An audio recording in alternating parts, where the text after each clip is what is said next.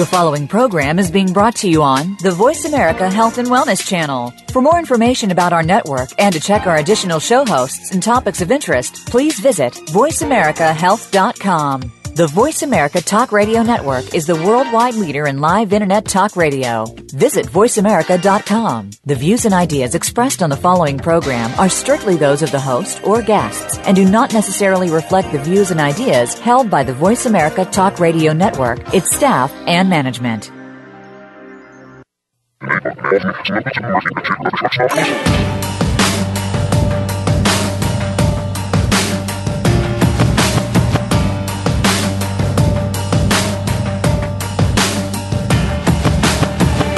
Welcome to I Took the High Road with Jacob Jansen. Our program is designed to educate about the drug problems that are reaching epidemic proportions in the United States. Could we be approaching the drug problem the wrong way? Mr. Jansen has been down the road of addiction, down the path of recovery, and now helps others find their path. Addicts are not bad people trying to get good. They're sick people needing to get well. Are you a part of the solution or the problem?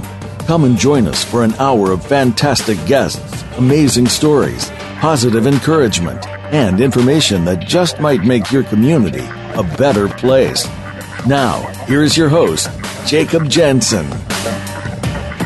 Hello and good morning. Uh, welcome to I Took the High Road. I am your host, Jacob Jansen, and today we have another great show for you. Uh, today's show is called Marijuana in America with NORML Executive Director Allen F. St. Pierre. So some people call marijuana an illegal drug. Some people call it a plant. Some people call it a life-saving medicine. And today when you listen to the show, what I ask you to do is just keep your mind open and listen to this hour and maybe it'll just change the way you think about this. Uh, I just recently posted on Stop Heroin Wisconsin a post about uh, marijuana potentially uh, curbing the opiate epidemic. And I got a response from one of the individuals that I thought was very appropriate. It said, being anti-drug of any kind limits people's choices of intoxication and recovery and thus leads to a lack of education and profiteers marketing the more addictive and dangerous drugs. And that idea of a drug is a drug is a drug is just not true. Uh, when I was growing up and thinking back to my youth, the first time I tried marijuana, I thought to myself, wow, they lied to me that this didn't fry my brain.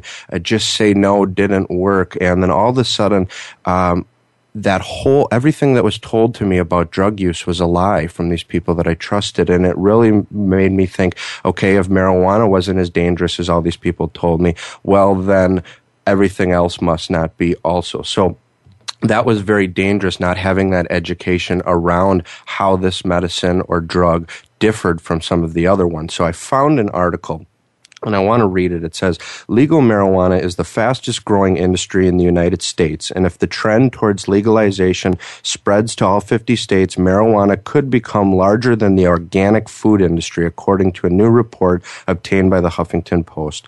Research, researchers from the ArcView Group, a cannabis industry investment and research firm based in Oakland, California, found that the U.S. market for legal cannabis grew 74% in 2014 to 2.7 billion billion, up from $1.5 billion in 2013.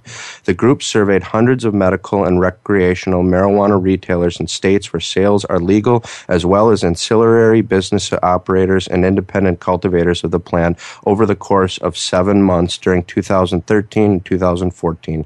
ArcView also compiled data from state agencies, nonprofit organizations, and private con- companies in the marijuana industry for a more complete look at the marketplace. The report also projects a strong year for marijuana in 2015 and projects 32% growth in the market. That places cannabis in the top spot when compared with other fastest growing industries. Over the next five years, the marijuana industry is expected to continue to grow, with ArcView predicting that 14 more states will legalize recreational marijuana and two more states will legalize medical marijuana. At least 10 states are already considering legal recreational marijuana in just the next two years through ballot measures or state legislatures. To date, four states, Colorado, Washington, Alaska, and Oregon have all legalized retail marijuana. Washington, D.C., voters also legalized recreational marijuana use, but sales currently remain banned. 23 states have legalized medical cannabis. Still, marijuana remains illegal at the federal level. The report projects that by 2019, all of the state legal marijuana markets combined will make for a potential overall market worth almost $11 billion annually. So it's a huge market. So I want to introduce my guest today. Uh, my guest is Allen F. St. Pierre, and he's been cited in hundreds of international, national, and local news publications. Mr. St. Pierre has appeared on hundreds of nationally televised news programs, including ABC, CBS, NBC, CNN, Fox, and PBS, and on over a thousand radio shows representing NORML's point of view on the topic of marijuana. Mr. St. Pierre was hired by NORML in early 1991 as a communications director. In 1993, he became the organization's deputy national director. Early in 1997, the NORML Foundation was created, and Mr. St. Pierre currently serves as its founding executive director. Mr. St. Pierre is the executive director of the NORML, the NORML Foundation's reports, publications, and webpage, as well as the organization's archivist. The NORML Foundation is a nonprofit legal, research, and educational organization whose main focus is to work with its sister organization, NORML, and other organizations that seek to advance the agenda of marijuana law reform. Allen F. St. Pierre, thank you for joining me on the show this morning. Good day. Thanks for having us. So I want to get right into the questions here. What is the NORML organization and the NORML Foundation all about? NORML for the listener stands for the National Organization of the Reform of Marijuana Laws. What is it all about? Sure, the two organizations are sort of uh, work hand in hand. It's uh, standard operation in D.C. and state capitals where you have the 501c four organization, which is the lobby group, which basically means people who make large donations can't write them off uh, as deductible, and you have limited, uh, and you can fully engage in politics and lobbying and etc. And that's what NORML is, and has been since 1970. And in the mid 90s, the NORML Foundation was created as a 501c3. It's limited in its uh, capacity for lobbying, and it largely engages in litigation, education, social organizing. Um, helping folks who've been busted for cannabis. So, uh, two different organizations, but they have, to use a sort of bad uh, slur, a Chinese firewall between the two of them. And st- again, standard operation. And the NAACP Foundation has the same situation, the gay lesbian organization. So, mm-hmm. uh, for those who wouldn't understand why there'd be two organizations, um, and, and yes, uh, because of the lovely legalities of tax law, uh, these two different entities work uh, similarly, but they are definitely separate. This question I wanted to ask early in the show because it may have a long answer. Why do you think marijuana prohibition is not working in America right now? Well, I think pretty simply, after 78 years, 26 million arrests, hundreds and hundreds of billions of dollars spent to arrest people, to prosecute them, to incarcerate, to propagandize. I'll use a couple of brand names like the DARE program or the Partnership for Drug Free America. And just think about that for a minute. Just the word alone. Drug hyphen free America. How delusional is that? This mm-hmm. is the most drug addled society in human history and the idea that we would have our government put out propaganda that we would sort of buy into the idea that that we would have a drug hyphen free America. There's not a drug free mountain range, a desert, an island, anywhere on Earth. And arguably, there never should be. Humans and drugs interface with each other. Of course, what you probably appreciate is that what we want to do as humans is not abuse and misuse drugs. Mm-hmm. If that happens, then yeah, then we have to deal with those consequences. But for those vast majority of people who use these products responsibly, uh, there really, arguably, shouldn't be this incredible government violence and intervention into their lives and the expense of the taxpayer and to what end? Um, yep. So, uh, long-winded answer, but um, just like with alcohol prohibition that lasted about a dozen years, this 78-year prohibition also in our free market democracy uh, is a failure. You know, you know, I, I agree, and uh, when I do interventions, you know, I'm a certified mm-hmm. intervention specialist. When I do interventions in the families, we don't focus on the substance, but the actions. Mm-hmm. You know, uh, are the actions causing problems? You know, and, and a lot of times, in a lot of cases, uh, the crisis point comes with an arrest. The the arrest mm-hmm. charges. It certainly did with mine. My first charge uh, ever in the criminal justice system was a marijuana related charge, and that certainly, uh, after getting arrested and put into the drug testing, kind of push me into a different class of chemicals. Um, sorry, go ahead. What are you no, yeah, I was going to say that to what you alluded to earlier on about you know not only the bad information teenagers generally get about drugs and marijuana, and then that makes them make these illogical assumptions that once they use marijuana, you know, if you've been lied about marijuana, then the heroin and the cocaine or the meth uh, or the uh, or, or, other drugs is mm. equally non-consequential. Uh, so, uh, and then the arrest process. Um, right now in the United States, about 700,000 Americans are arrested every year on marijuana possession. Wow. Uh, it, it's what draws people into the criminal justice system. Uh, the racial disparity is disgusting. Uh, and it starts to, in today's world um, of, of electronic data, there's no expunging records, I would argue today. Once you get drawn into the system and this electronic data is created for you, it is largely going to follow you to your grave, whether that's crossing a border, getting a job, getting a security clearance, um, uh, interfacing with police again. Uh, you are marked because of something as ubiquitous as about one out of seven Americans use marijuana despite its prohibition. Mm-hmm. One out of three young people between the ages of 15 and 25 use it. So we surely have criminalized a very large portion of our society. Mm-hmm. They, and the, the prison industry employ the U.S. prison industry employs more people than the U.S. auto industry right now. And we touched on locking marijuana users up we currently do that in the United States. What is your opinion on this? Locking people up is that helping? This is absurd. Uh, we, by our estimates, there's about 100 to 120,000 people in the United States who are incarcerated on marijuana-only related charges. Most of them surely were cultivators, traffickers, and sellers, but there's a healthy portion of them who are just consumers. Um, one can go to a web page like lifeforpot.org and see the stories of about 12 to 15 men who are serving life sentences for marijuana only related crimes. No violence, just a large amount of marijuana grown or that they got caught trafficking with. So when I talk to my friends or lecture in Europe or other parts of the country and they hear and see the data in the United States uh, and the costs that we employ to try to stop people from using marijuana, they can't believe it. In the EU, um, uh, they would never incarcerate somebody for 30, 40, 50 years or a life for a marijuana related offense. Uh, so incarceration uh, should only be used to deter, okay, well, that's not working, or to keep people from uh, people who are, are seriously dangerous to other people. Well, unless somebody has um, abused marijuana, and by that we can talk about things like driving intoxicated, coming to the workplace, uh, having children in your care, those deserve logical, reasonable civil and criminal penalties um, to deter that behavior. Not incarceration. Incarceration is what we do, again, for people who are genuinely a risk to others.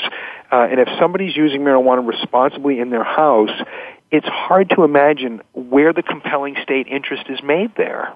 Mm-hmm.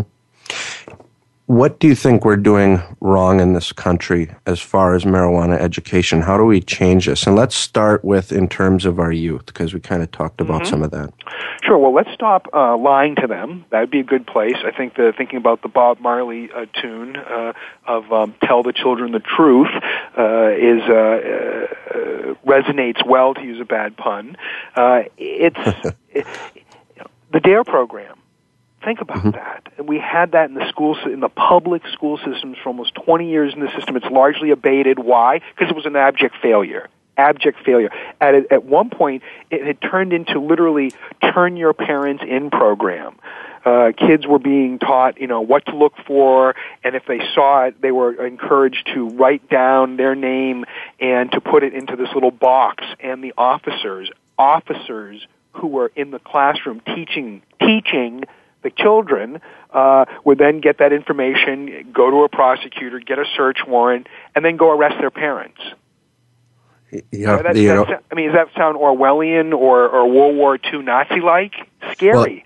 yeah, and and I've heard, you know, when I talk to kids too, it's that it- why are they going to take advice? The ones that need it, probably need the most guidance, are the ones that probably don't have that stable family structure, possibly, and they're the ones who are seeing these police officers maybe possibly arrest their parents. Why are these kids going to listen to that segment of the population when they're so anti against it? We need to start.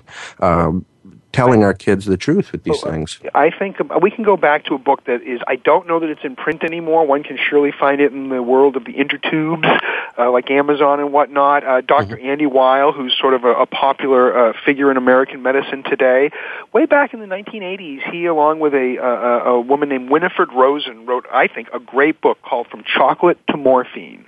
And it basically says, as a as a parent, you're going to teach your child that you know from the time they're born, they're going to have relationships with drugs, literally from chocolate to morphine. And the idea is that you want to encourage them to have a good, functional, healthy relationship with these drugs. And of course, we could you know, go doctoral dissertation on what that means, but I think we generally understand that, that that means not misusing and abusing, becoming addicted to, using outside of ritual, outside of the uh, uh, social norms of others to put others at risk. Um, to prioritize the drug use over other hierarchical needs. Oh, so clearly, uh, that's what we want to communicate to our children, not the confusion that, oh, 400,000 pharmaceutical drugs, they're okay. Tobacco kills 400,000 people a year in America alone. That's no problem. Alcohol, no problem. Oh, but mm-hmm. marijuana, that's a moral turpitude. You're a moral deviant if you engage in that behavior. So for me, I often end a lot of my college lectures by putting up a graph, your standard XY graph. Um, and people can see whatever it is on, I don't tell people what the XY graph, graphic axis is, but they, whatever it is they can see, it's not popular. In the last 50 years, it has dropped off the table like a rock. And then I put in the data and indicate to people that in my lifetime, I'm nearly 50 years old, tobacco use has been cut in half in my life. It's the most addictive substance humans interface with. It has the highest degree uh, to kill uh, in terms of its mortality. It was certainly glamorized for years. It was subsidized by the federal government for hundreds of years. It was literally given away to the military until the mid 1980s for free. and so um, here we have today this great public health success story. When I was born in 1965, the Surgeon General didn't make tobacco illegal.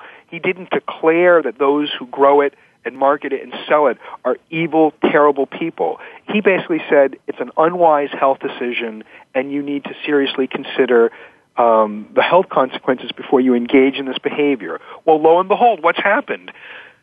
Despite no prohibition and government violently telling people not to engage in this behavior, we've seen a 50% reduction by the volition of the ensuing generations who decide on their own, I don't want to use tobacco. And I think that is the prime example that if government truly wanted to see which it's never seen, a 50% under prohibition, a 50% reduction in 20 or 30 years with marijuana, it would have to legalize it, it would have to normalize it, it would have to tax it at a aggressive vice-like level like we do for alcohol and tobacco products. And the education that we would have to give kids is have to be incredible and verifiable, which is And- what the DARE program in Partnership for Drug Free America was not. I got to hold you right there. We got to take a quick commercial break with, from our sponsors. When we come back, more with Allen F. St. Pierre.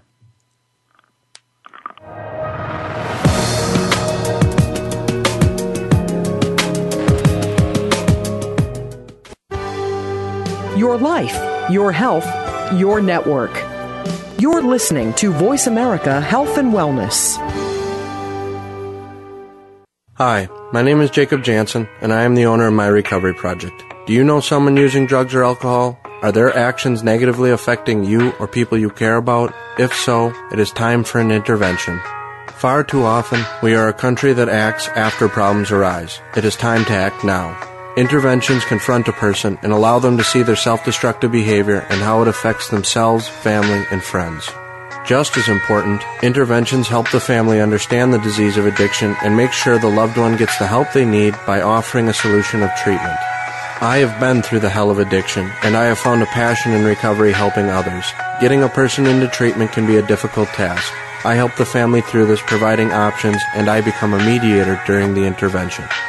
If you would like more information, please visit www.myrecoveryproject.com or call 262-290-1072 for a free consultation before things get worse.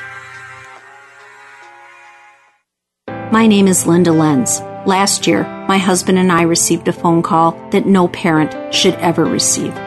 We received a call that our 23 year old son had died of a heroin overdose. We were on a mission to find out how this could happen. He was a beautiful person, intelligent, a straight A student, and a wonderful son. But here's what we did not know the drug landscape had changed. Kids in junior high and high school were using prescription pills to get high. Prescription pills are opiates, just like heroin, and they can be found in almost every home's medicine cabinet. To combat this problem, we established a Facebook page, Stop Heroin WI, and a website, stopheroinnow.org. Please go to this website and donate generously. All of your money goes directly to prevention programs and rehabilitation programs. StopHeroinNow.org so no parent ever has to receive that phone call. Your life, your health, your network. You're listening to Voice America Health and Wellness.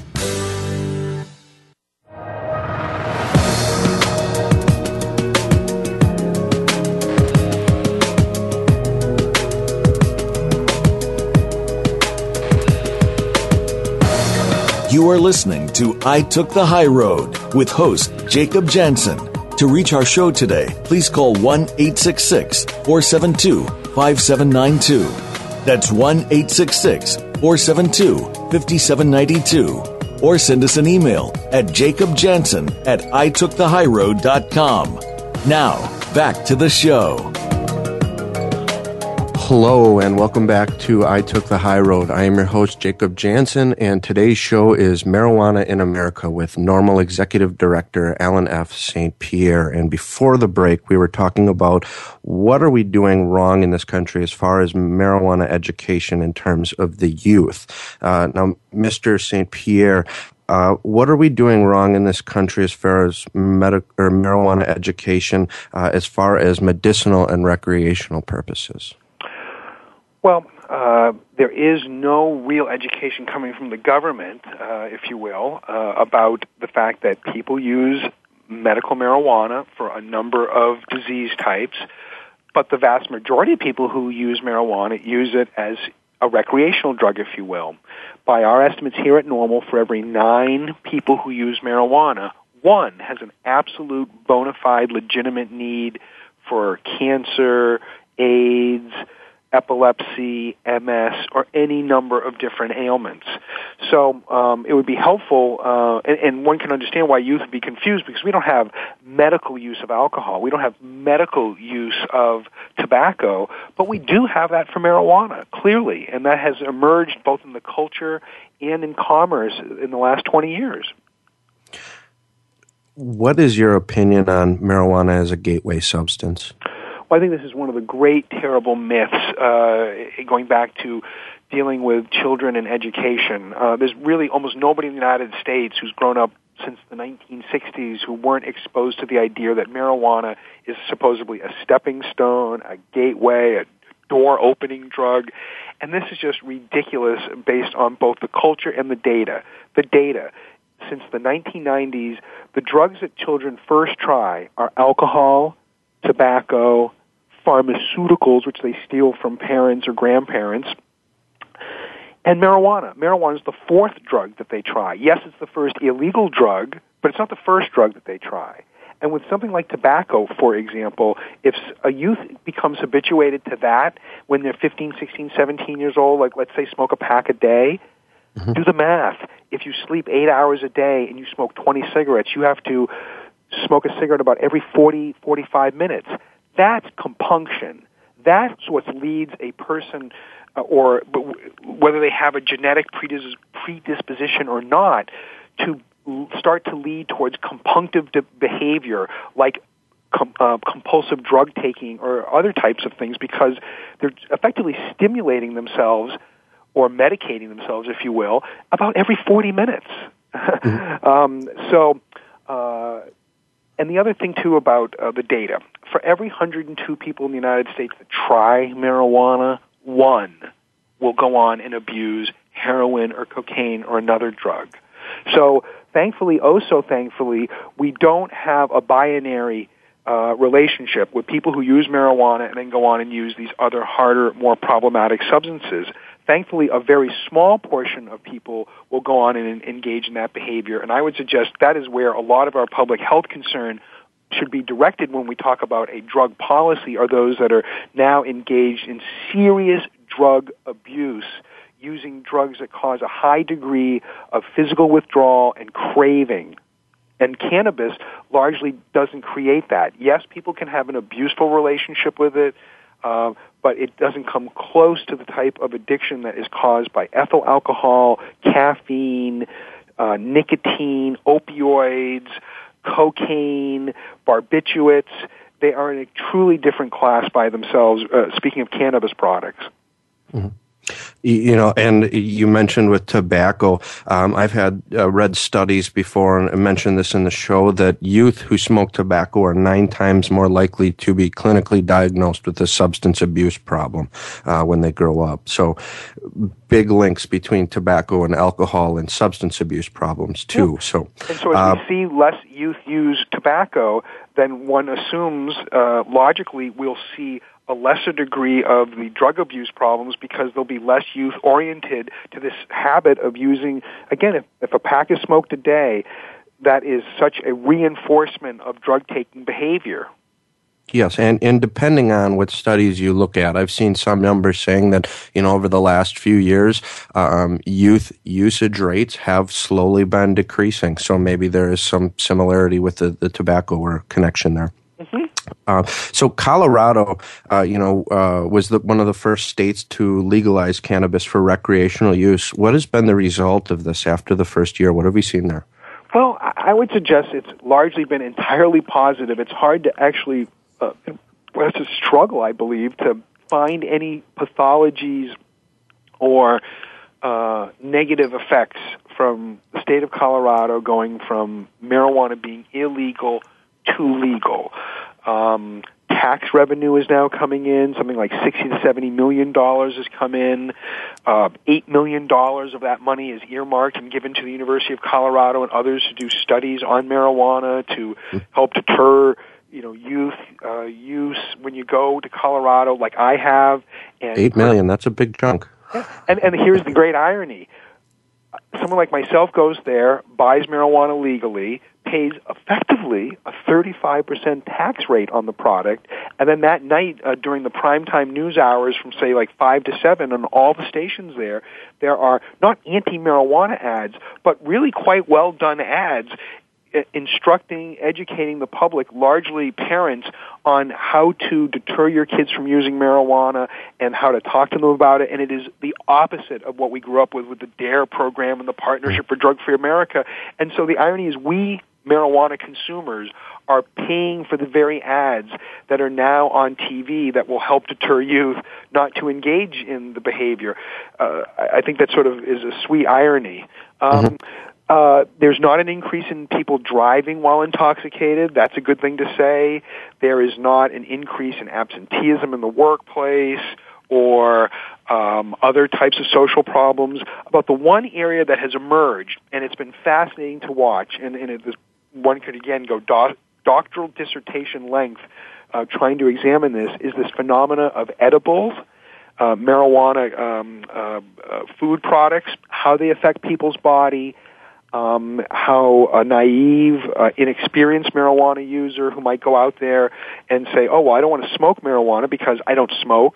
Again, speaking to the fact that we're in a moving towards trends of being against smoking anything, whether it's marijuana or tobacco, but mm-hmm. they see these candy-like products which taste just like candy, look very good, are packaged like that, and consume it, and and and in effect, you know, have an, not an adverse reaction in the sense of uh, they have to go to the emergency room or something terrible, but there has been an increase of um, in the last couple of years from about 10 youth going to emergency rooms at this big hospital in downtown Denver uh, to 20 or more okay, that's clearly not a good upward trend. And, sure. and so there's definitely, uh, and, and, so the legislatures come up with, well, maybe we can address this with new legislation, maybe we, new packaging, maybe these products have to be in all red or they have to be shaped in a certain way so that children can start to figure out that this product, going back to an earlier question, is not for me. This is a medicine or it's an adult recreational product. It's not a candy. And the example here is something like Ex-Lax. Just sure. use a brand name. You know, they make a chocolate candy that helps you go to the bathroom. Well, we don't have a lot of problems in this country with kids overdosing or taking Ex-Lax because there's a delineated market in it. Sure. You know, I remember there was fruit flavored cigarettes for a while oh, too that, yeah. that came off the, the market. Yep. Uh, so you know, when we talk about these edibles, you know, a big uh, part of them are the CBD oils. And we've seen medical cannabis legalized in 23 states, and that created quite a bit of buzz uh, around the CBD components of cannabis. Can you explain what CBD oils are and how they're used in the medical field? Complicated. Uh, this is a whole new emerging field. Most people are familiar with the term THC, tetrahydrocannabinol. That is the main active uh, psychoactive ingredient in cannabis, but it's not the only one. And it looks like CBD, cannabidiol, is a fascinating therapeutic quality of the drug plant, uh, and maybe if separated, could be a breakout drug. Some argue that it has to be used with other parts of the plant like THC to get what's called an ensemble or an entourage effect. Those who have seen these two CNN specials over the last year with Sanjay Gupta, where they really have delved deeply into this at a scientific level regarding is CBD helpful by itself? Could it be used in, in conjunction with other parts of cannabis products? Um, it, it, it, CBD, like THC, is a Schedule One drug, meaning that it is not used for legally for therapeutic reasons or recreational. There's no legal source for it in the United States, but there's massive confusion about it because you can readily buy it online. It comes from other countries. Um, the CNN special has created a buzz, if you will, around people, particularly a lot of parents who are desperate for um, some remedies for their children who have certain ailments. And when mm-hmm. trying marijuana or marijuana oils or CBD, have had what they believe is remarkable success. Anecdotal, I'd suggest to you, because we don't have any peer review studies because the irony here is the federal government until very, very recently, until last year, did not allow therapeutic research with marijuana. If you wanted to be a res- if you're a researcher in the United States in the last 40 years and you wanted to study the bad or possible harmful effects of marijuana, you got all the protocols approved and all the marijuana you wanted for research, but not the other way around, which means at its core, this has been a decidedly um, intellectually dishonest discussion at the scientific methodology level. The federal government has a 100% monopoly on the protocol, on the supply of legal marijuana for research, and if they only allow the negative aspects to be looked at, not the positive, um, well, I guess I probably don't have to say that that almost sounds criminal in, in not allowing the full scientific research of this plant and speaks to why prohibition is so bad. It literally affects the scientific methodology. Mm-hmm. You mentioned, you know, marijuana as a Schedule One drug. Can you explain, you know, wh- why it was put as a Schedule One drug, and uh, is there is it ever going to move to a Schedule Two drug with cocaine and methamphetamine, which are classified as helpful or, or less dangerous? To answer the first, the second part more readily, yes, because as sure as you have a nose and ten toes, and I do, it makes no sense from a pharmacological reason that marijuana is a Schedule One drug with heroin and and LSD and some other exotics, and not a lower schedule with drugs like you mentioned, cocaine, OxyContin, Vicodin, ketamine. Those drugs are highly addictive, very deadly, cause incredible psychotropic reaction, and yet they're legal and prescribed under a, a, a series of guided uh, uh, situations with a doctor. And clearly marijuana fits in that same ambit. It too can be re- prescribed. It too is safe safe. It's non-toxic. So mm-hmm. I would argue, uh, from my own point of view, it should not be in any schedule. But if we had to at least acknowledge that the Controlled Substances Act of 1970 is the system we have in place where we, oh, by the way, tobacco, alcohol, and caffeine are not scheduled. They're exempted. And I mm. believe marijuana should be as well. But if we're still going to stay in the, you know, la la land of the uh, Controlled Substances Act, marijuana has got to be a very low schedule. Certainly lower than one, probably a five. Um, and uh, so uh, drugs are basically broken into these five schedules. Number one is the drug that, if it's Schedule One, it, it it literally is like kryptonite. It cannot be used for anything at all. Government will not allow researchers to hardly touch it. And mm. so uh, that doesn't make any sense in a in a country where one out of seven Americans use it. As you just read from um, that report earlier, this is one of the biggest growing industries in the United States, and it just seems bizarre that the federal government with a straight face can still maintain the idea that marijuana is a schedule 1 drug. So yes, it is going to come down schedule. It could be one of the last things President Obama does, I think, in his tenure. He's already done a sort of remarkable series of things to allow the states to have much greater autonomy to decentralize the war against marijuana from the federal government's point of view. And one of the last things he might do, which he has the power to do, is to lower the schedule of marijuana from one to two. And on that note, we got to take another quick commercial break from our sponsors. But when we come back, more with NORML Executive Director Allen F. St. Pierre.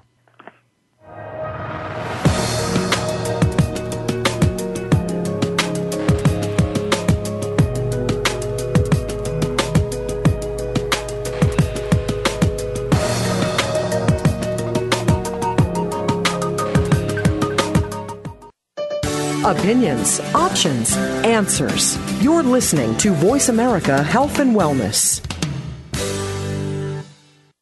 My name is Linda Lenz. Last year, my husband and I received a phone call that no parent should ever receive. We received a call that our 23 year old son had died of a heroin overdose. We were on a mission to find out how this could happen.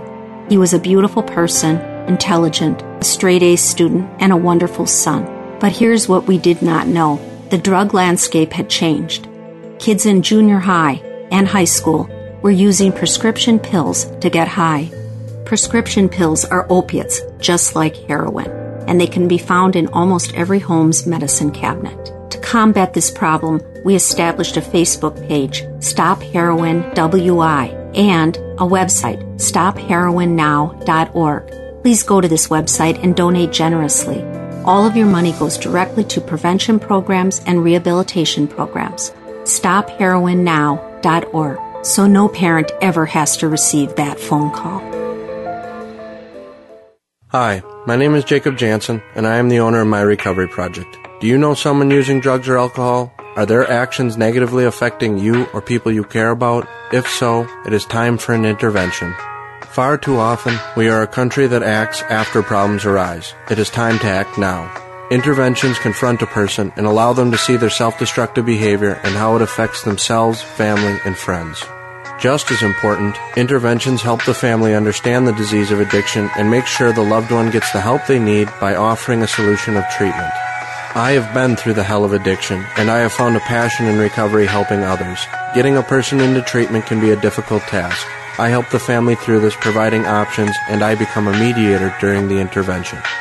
If you would like more information, please visit www.myrecoveryproject.com or call 262-290-1072 for a free consultation before things get worse. Opinions, options, answers. You're listening to Voice America Health and Wellness.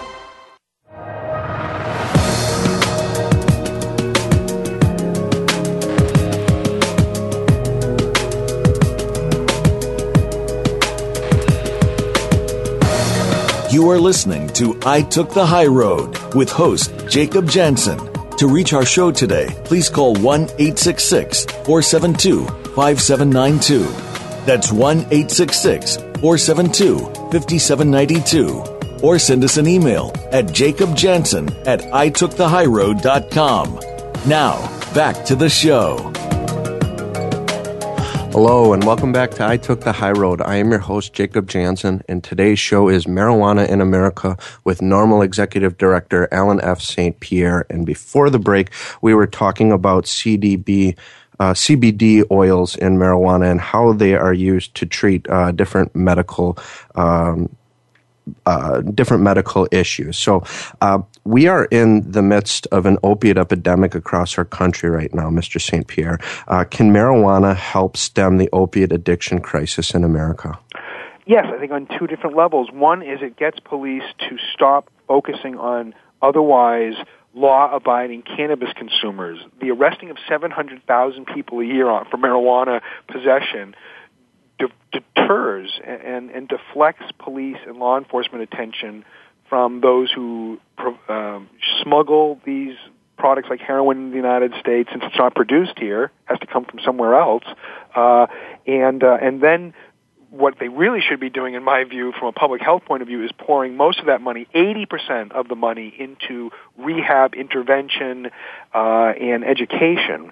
That's so that's number one. And number two is um, we talked earlier about marijuana as a gateway drug. Well, there are a number of, of very convincing papers that would argue that marijuana is a stepping off drug, meaning that many people will go from something like heroin addiction to using marijuana. Now, I call that um, drug substitution and harm reduction. Mm-hmm, mm-hmm. I've debated individuals who say, well, that's ridiculous. That's just substituting one drug for another. But those of us who have put our friends and family members in the ground because they use too much heroin or too much cocaine or whatnot, that seems like a rather hollow argument because I, if we think about a Hobson's choice, I'd rather have you know a, a, um, a marijuana consumer, maybe even an abuser, uh, alive and in my in my household, than to have to have somebody die because they used hard drugs uh, to the point of death. You know, I live in a, you know, in Wisconsin, which is a very conservative area of the country. Why are marijuana or state marijuana policies so varied from state to state right now? And, and they are. Uh, in fact, if you get in a car in Portland, Maine, with an ounce of marijuana and you drive across our lovely country to Portland, Oregon, that ounce of marijuana will not only change its legal status state to state to state, I would suggest to you county to county, city to city, and regrettably courthouse to courthouse. I have been in courthouses where in courtroom A, one person with a very similar series of circumstances and weight with cannabis gets one set of punishment, and in the next courtroom, an entirely different punishment or none at all. So you're entirely correct. Uh, uh, I often say that um, marijuana policy is largely dictated by the uh, uh ground you are standing on at the moment you interface with the government. Um, you're either going to be a victim of geography, or in the case of, say, Wisconsin, if somebody wants to or needs medical cannabis or just wants to use it, as compared to somebody who would find their organism, say, in Colorado or Washington or Oregon or Alaska, where marijuana is legal, taxed commerce. So, um, yes, uh, the country, we are the United States of America. There's, uh, this is a larger discussion around clearly states' abilities to come up with their own laws. And to some degree, we don't have a huge disparity state to state. But we all know that there is differences. There's differences regarding guns and seatbelts and mm-hmm. and, and uh, uh, wearing a helmet, state to state to state. And so that's logical. That is the sort of lovely frustration of the United States in general. But um, I would suggest thinking about the reform aspects of this. This makes a lot of sense because this is bubbling up. You talked about 23 states have medical marijuana laws. Mm-hmm. Uh, 17 states have decriminalized possession, and of course, four have outright legalized it. And the federal government, the sui generis of this problem, uh, which is most recalcitrant and not willing to change the laws it created all these years ago, which are no longer popular. More than 50% of the American public, according to Gallup polling, doesn't support marijuana legalization anymore. They support it being a tax product like alcohol and tobacco. So it is the states that are putting upward pressure on the federal government to ultimately get them to change their laws. And once the federal government does, we will definitely have more uniformity. But just like with alcohol and other laws, there will be state to state variations. Sure. You know, I watched a web interview uh, with you about 10 years ago. I believe you were in Oregon and you were talking about how DC um, had strict penalties and, and weren't very open to the idea of marijuana use. Mm-hmm. That's recently changed as DC has uh, legalized it now. What do you think we would see in terms of marijuana legalization over the next few years in the U.S.? Well, it's surely going to happen to your point. You're right. Uh, when I was making those remarks, they were accurate 10 years ago. I walked into a voting booth uh, this past year, and 70% of me and my fellow DCites voted for marijuana legalization. And in democracy, that sounds like a winner. And so you're right. Attitudes have changed. They and the and they are reflective at the voting booth, and therefore politicians, if they're half smart, would be following and listening. Um, there's going to be some huge changes in the United States. Clearly, we're, alluding to all of this in this larger discussion that we're going from prohibition to a taxed legal commerce. So in 2015, I'm going to suggest to you a couple of things. 20 states are going to have legalization bills. Many of them have already been introduced.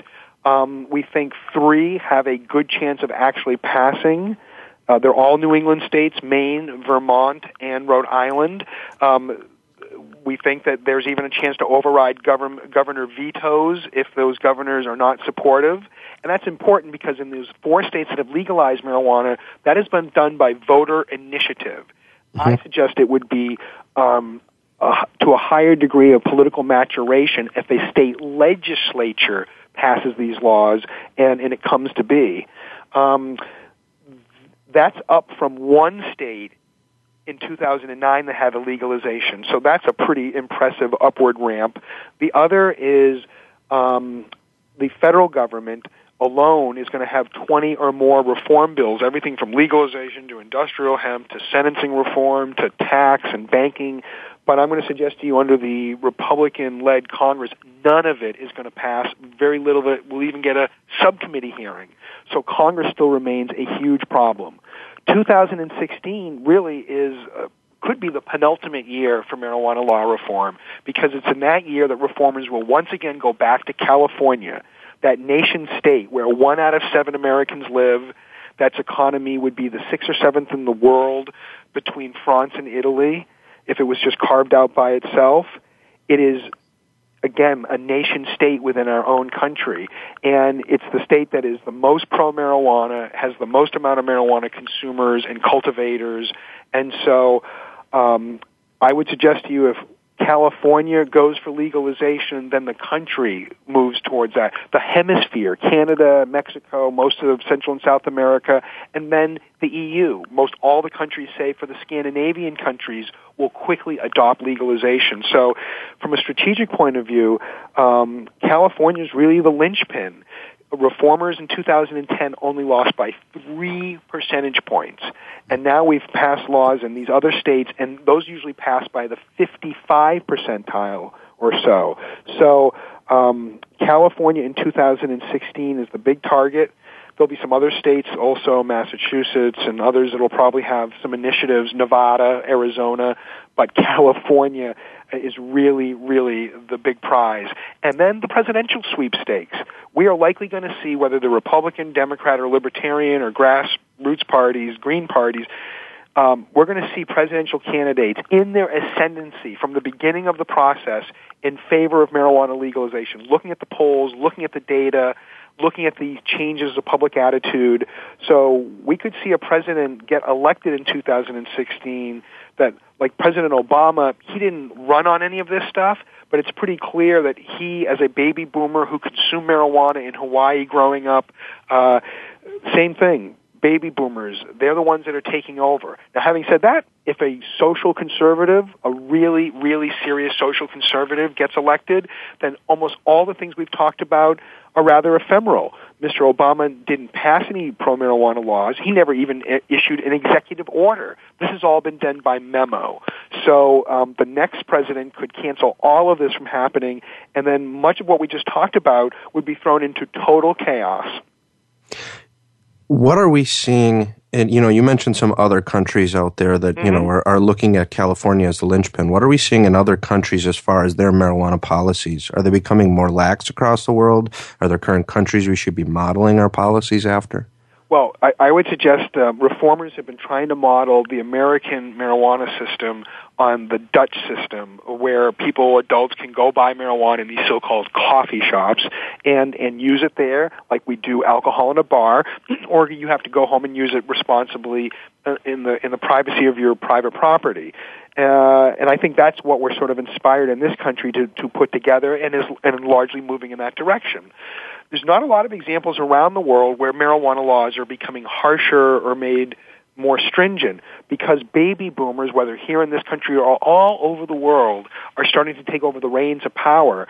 My suggestion here is if you're a baby boomer, you have primary and secondary experience with marijuana that makes you more tolerant about it than, say, a World War II generation, say somebody over 73 who uh, we otherwise would call the reefer madness generation, who were totally opposed culturally and spiritually and morally to marijuana use, though they'd be very happy drinking a martini and smoking a cigar.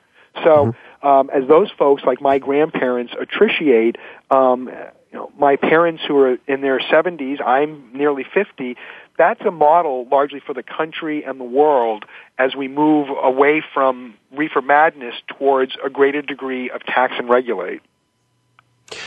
I moved away from this this question. It's probably not the proper order, but I wanted to touch it before we get to the end of the show. Um, you know, we talked about CBD oils and how they're used to help with pain and physical mm-hmm. symptoms, and THC is the psychoactive substance in marijuana.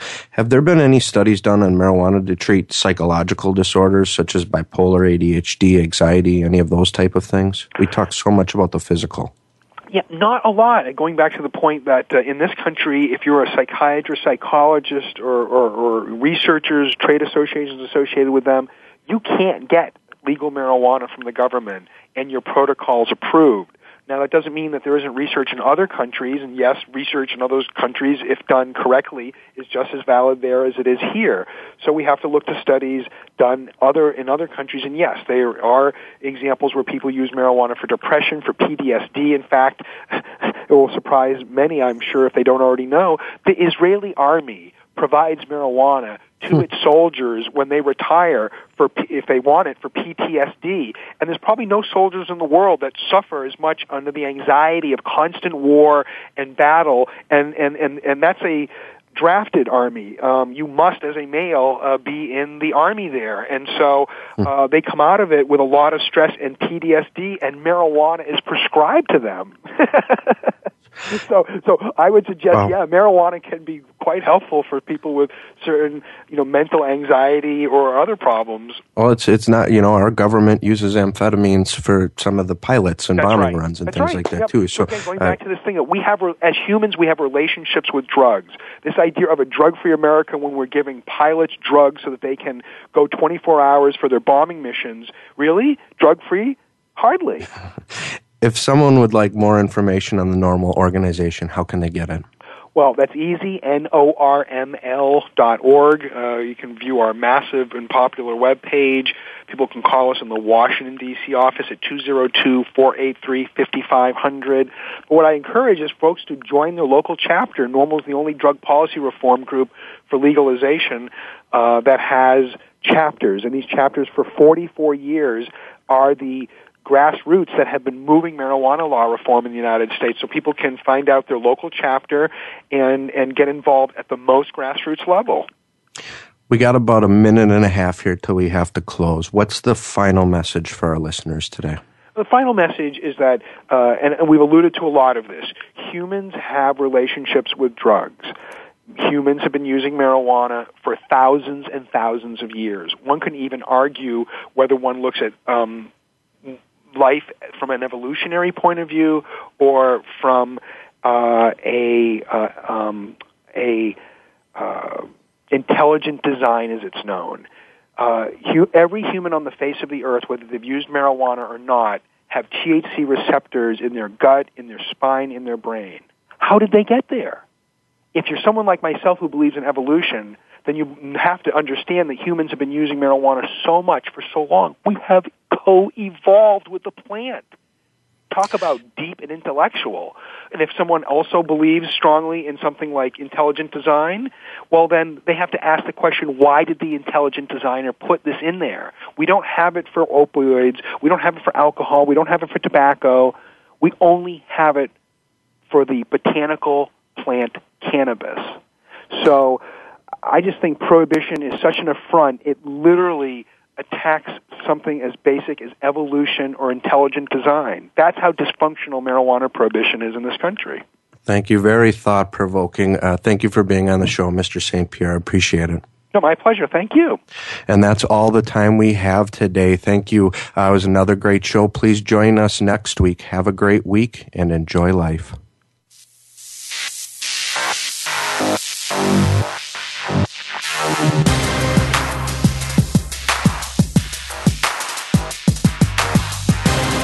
Thank you for listening to I Took the High Road. Please join Jacob Jansen for another encouraging hour next Friday at 7 a.m. Pacific Time, 10 a.m. Eastern Time on the Voice America Health and Wellness Channel. We'll see you next week.